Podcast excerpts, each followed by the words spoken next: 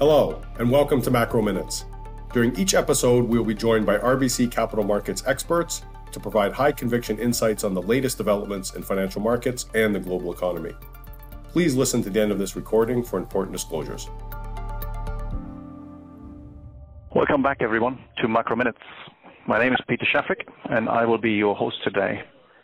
The time of recording is uh, 2 p.m. London time, 9 a.m. Eastern, and today is the 4th of April, 2023. The last two times when we met here, we were talking a lot about financial turmoil, SVB, Credit Suisse, and the odds of whether the tentative wobbles that we saw in markets and in these institutions would morph into a systemic crisis. Financial market volatility exploded, bank stocks were falling sharply, credit spreads widened, and rates market reversed a lot of the implied rate market uh, rate hike um, uh, implications that we had built in prior. The primary market for corporates and specifically financials froze. Now, looking back over the last week and a half, the picture looks much calmer, or at least the market collectively is uh, breathing a sigh of relief and is desperately seeking calm, which is also the title of today's edition. So I think the debate has moved on quite a bit actually already um, from financial how to, to how much financial tightening will remain as a result of the volatility that we've seen, and whether this can be offset at least to some degree by less rate hikes than we previously assumed. Just overnight, the RBA has just followed the Bank of Canada and paused its rate hiking cycle. Short-end rate expectations for most of the other markets where central banks are still in hiking mode have now stabilized, but at lower levels than about a month ago. SOFR, SONIA, as the forwards, they all are pricing about 50 basis points less rate hikes than at the end of February.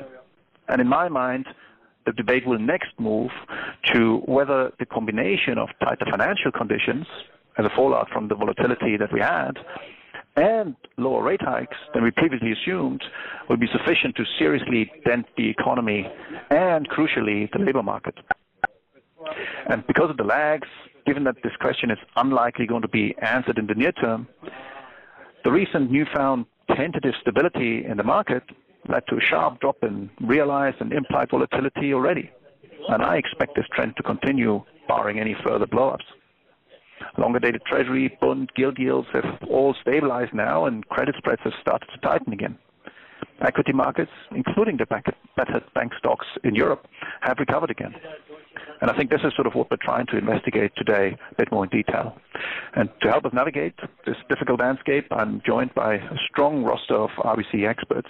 So we'll start off with Blake Gwinn, who will talk us through the latest developments in the U.S. And he has recently written a very insightful note about deposit flows in the U.S. banking system and the draw on the Fed's liquidity provisions. He'll start us off.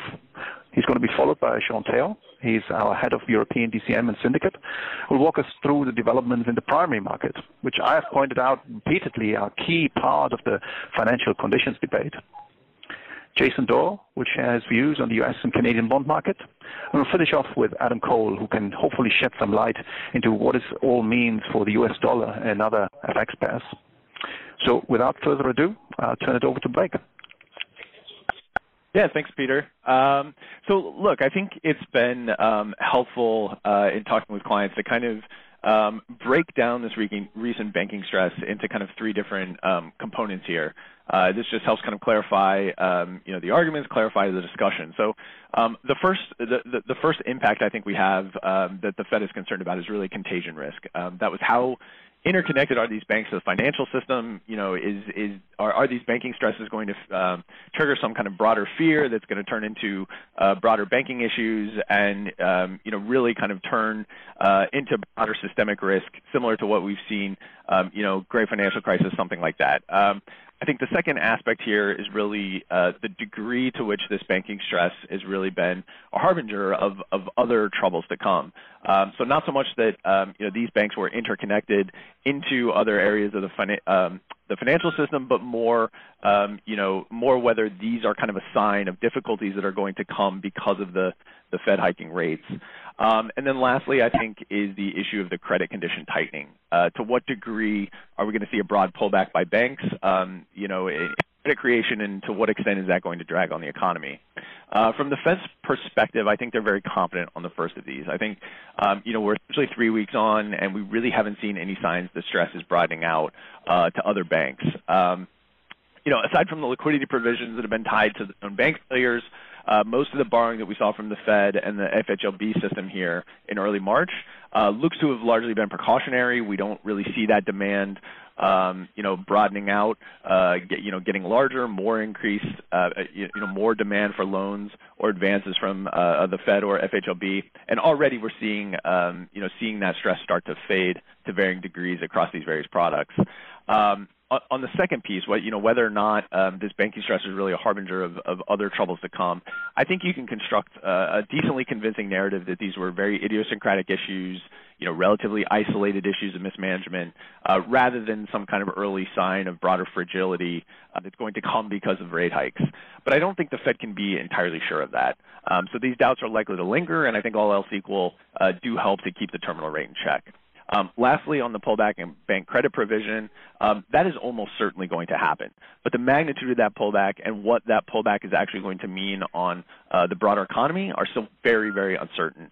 Um, you know, this uncertainty, more so than the other two uh, items I mentioned, is really why I think the Fed pulled back from a 50 basis point hike in March and left their 2023 dot at five and an eighth. Um, there's been a lot of effort across the street to kind of express this pullback in terms of rate hikes. To be honest, we don't have a major view on this, and if anything, um, you know, I think kind of relating hikes, which work through the demand side, to a tightening in lending, which is really going on the supply side, seems a bit fraught. Um, but you know, if we look at what the Fed did, if we assume that they were going to increase their 2023 uh, rate projections, but didn't, uh, we can imply that their initial thoughts are that this is worth something in the order of one to two hikes. And if we look at how market pricing shifted, um, you know, that's suggesting that this has been worth two to three hikes uh, as well. Um, for our part, we still Fed hiking in May uh, and then pausing at five and an eighth, consistent with what the Fed said in their most recent SEP. Um, however, we do wonder if the market's too quickly put down the possibility for a return uh, to the narrative that existed in early March after Powell's congressional testimony, uh, before all this banking stress started. Uh, we could certainly envision a scenario where you know no other shoes drop on the banking side. Uh, confidence that these recent failures were idiosyncratic uh, starts to broaden. Um, banks start to tighten financial conditions, but it really doesn't drag on the economy to the extent many are expecting. we get data that can use to meet or exceed expectations um, you know, I, I, would say also oil continuing to rise. Um, it, you know, if all those conditions, um, you know, take place in the in the next two to three months, we could certainly see a scenario in which the Fed hikes in May, keeps the door open, and, and that the terminal rate comes back into play, which we think markets would really view as increasing the risk for a hawkish policy error. So, so that's not our modal view, but I think it's something that's certainly a risk that is meaningful enough uh, for people to keep in mind, and, and something that should be hedged against. Um, so I will leave it there and, and pass it along. Thank you, Blake. That's very insightful as always. And with that, I'll hand it over to Sean Taor to speak about the developments in the primary market.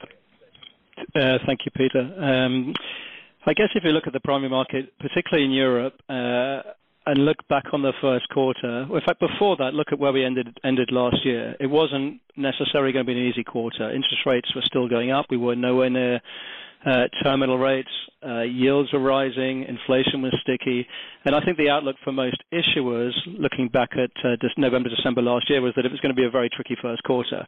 Uh, but actually, things panned out pretty well. Uh, I think partly because cash had built up, there hadn't been a great deal of supply in the fourth quarter, quarter of 22, uh, and as yields rose investors actually thought it was a good time to put money to work. So for the first two months of, the, of this year, things were pretty consistent and pretty steady. And, and conditions in primary, whilst maybe new issue premiums slightly wider, conditions were generally very good. The markets were open most weeks, most days which is very encouraging. You need a good first quarter in DCM. And then we hit March. And again, beginning of March, uh, treasuries were just above 4%. Bunds were heading towards 3%. They're roughly 2.7%. Uh, and then the first full week of March, that's when Silicon Valley Bank was uh, was uh, you know effectively taken over by the FDIC. The week afterwards, the ECB put rates up as expected, but then that weekend, Credit Suisse uh, ended up being merged with UBS, and the week after that, you had the Fed putting rates up, the Bank of England putting rates up, etc. Uh, and and things came very quickly to a halt.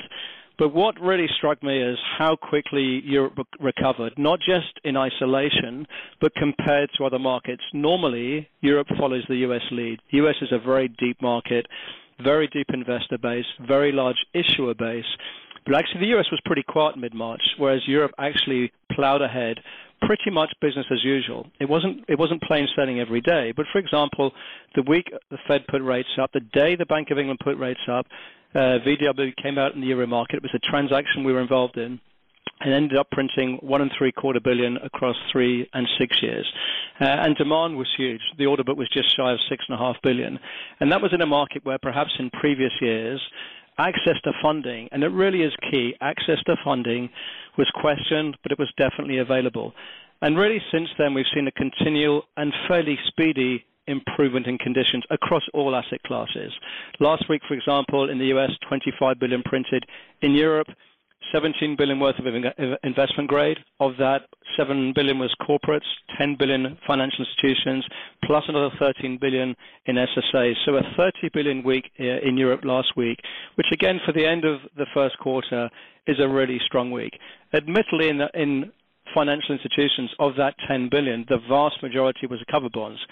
And I guess if you look at the issues around Credit Suisse and the banking sector in general, it really shouldn't surprise anyone that the bulk of issuance has been covered. The, the question really is, when will the senior market reopen? When will the subordinated market reopen? And dare I say it, what about AT1? Well, this week is a good example. Just, just a few days later, there's a European bank, BNP, in the market with a senior non-preferred transaction, uh, and they have demand over 2 billion. They've tightened the pricing 20 basis points, uh, and it's gone incredibly well. AXA in the market today also with a Tier 2 transaction. Again, gone incredibly well. The book over 4 billion.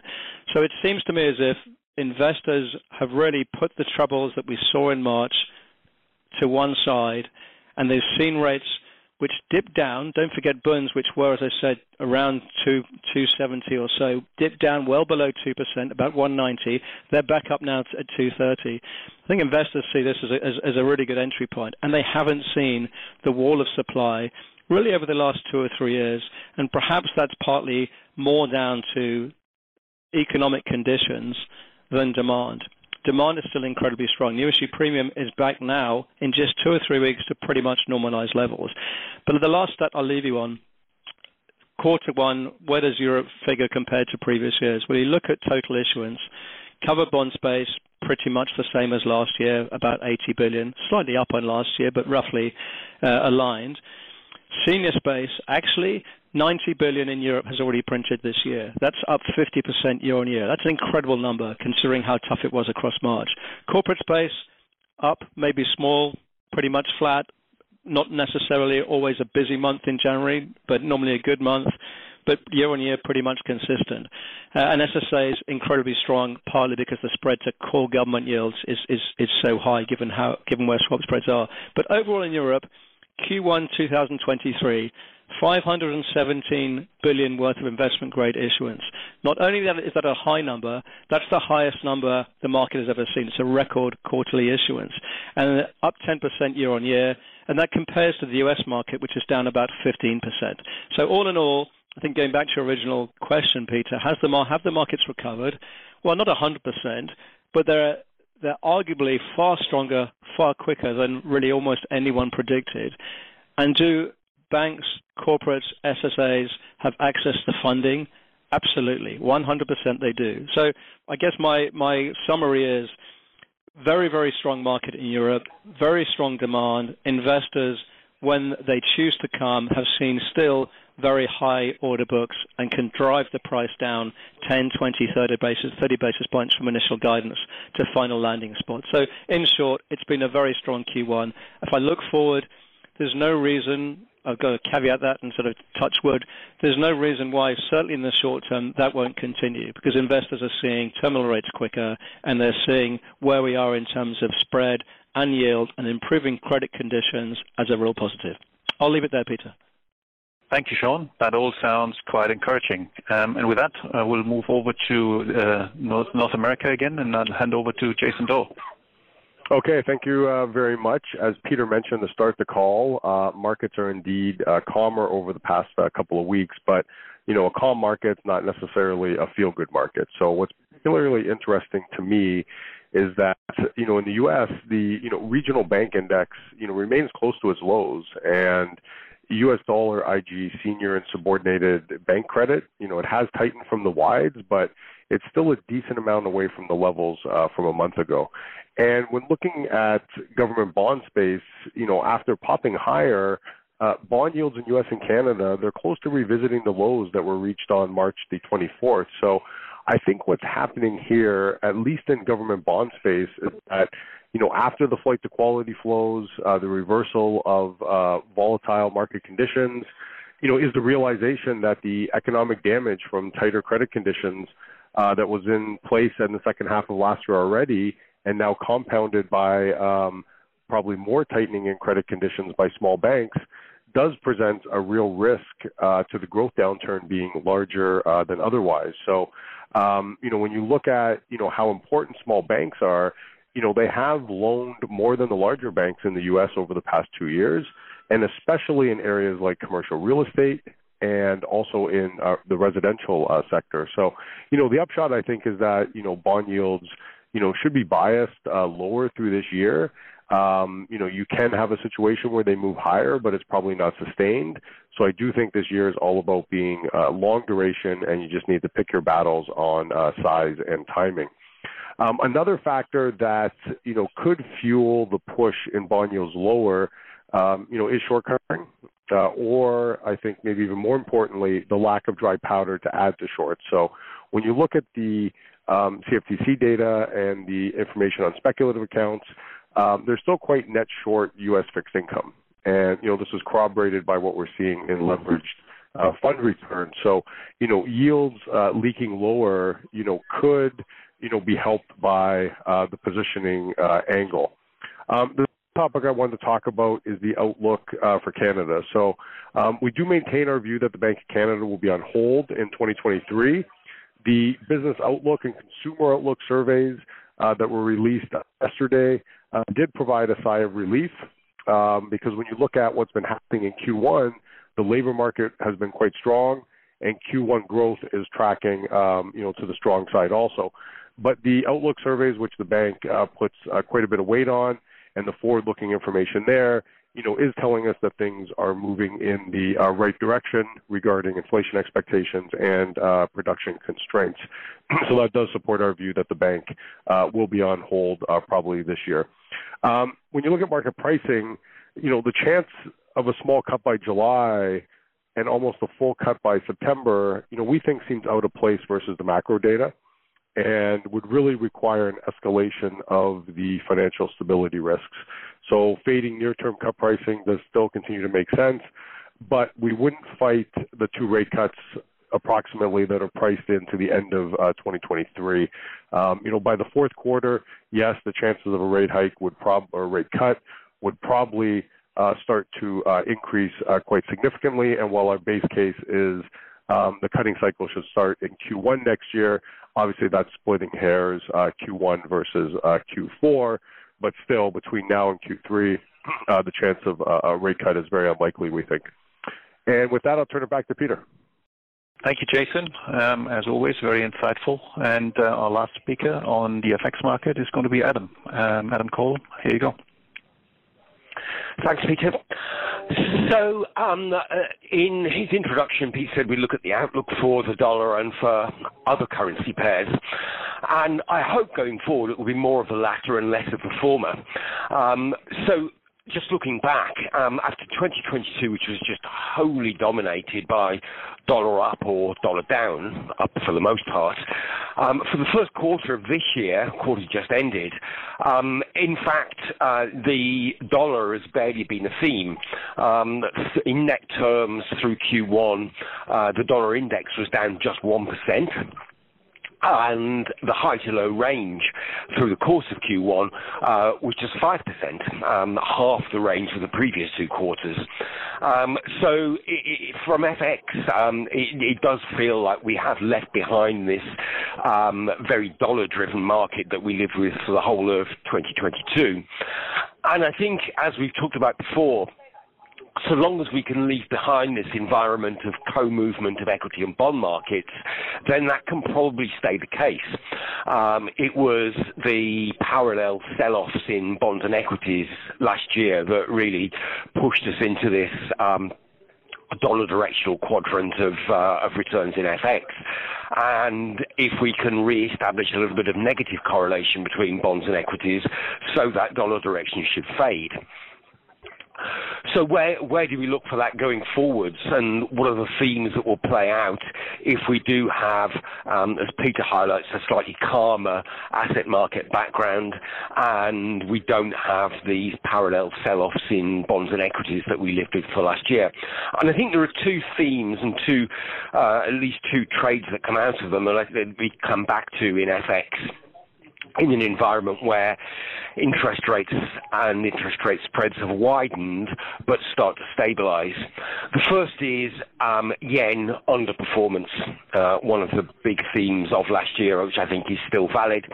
And that is all about um, the level of rates rather than the dynamic in rates and how the investment world has changed for a yen-based investor suddenly faced with um, hedging that costs after almost 20 years of almost cost-free hedging, suddenly um, in losing FX risk costs, and that bottom line from that for us is that it's yen negative. It leaves domestic investors sellers of their own currency.